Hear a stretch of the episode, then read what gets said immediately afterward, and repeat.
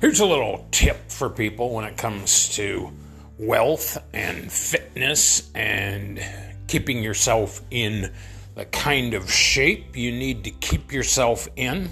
In other words, investing in your fitness is a really big thing. And you don't want to invest in that fitness in order to acquire shit. One of the big nuisances in life that it takes a long time to really understand is that owning stuff is a pain in the ass. A complete pain in the ass. It is an absolute blast to work on things, to look at different technical challenges, to basically struggle with different things. Essentially, it's like jujitsu, like rolling. You're continually sort of battling something. It's fun to do that. It's fun to roll. That's the thing about ownership, though. You once you have rolled yourself yourself into an ownership position, you are going to suffer. You are going to have to drag that ball and chain around. Worse, maybe you'll try to do something like stick your offspring with that ball and chain. You'll put some sort of expectations on your son or daughter that they're going to take over the family business which is completely fucked. Your son or daughter should have a life of their own, a completely separate life of their own. This whole business of passing on the family business to the next generation. have you really asked your son or daughter? Whether that's what they want? Is that really going to, of all the things they could do in the world, of all the opportunities that they could look at in the world, of everything that is out there,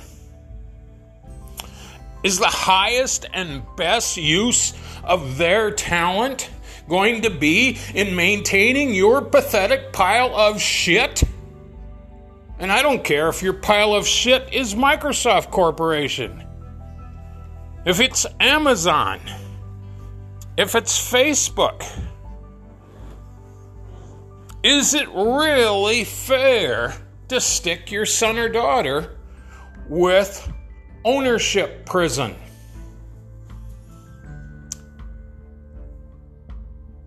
If we can somehow master our amazing technology that we have so that we can allow people to work on different things, to do things in an open source fashion. So that basically somebody can be compensated for a day's labor and they basically can go somewhere else. They can remote work all over the world. Or they can decide that they want to become a truck farmer in British Columbia for a couple of years. They can do all of these different things. But once you have tied yourself to the big ball and chain, once you've entered ownership prison, you're fucked. You can't be fit anymore because you can't ever escape the tether of that prison. You will always be institutionalized to the tether, to the ties that bind you to that ownership prison.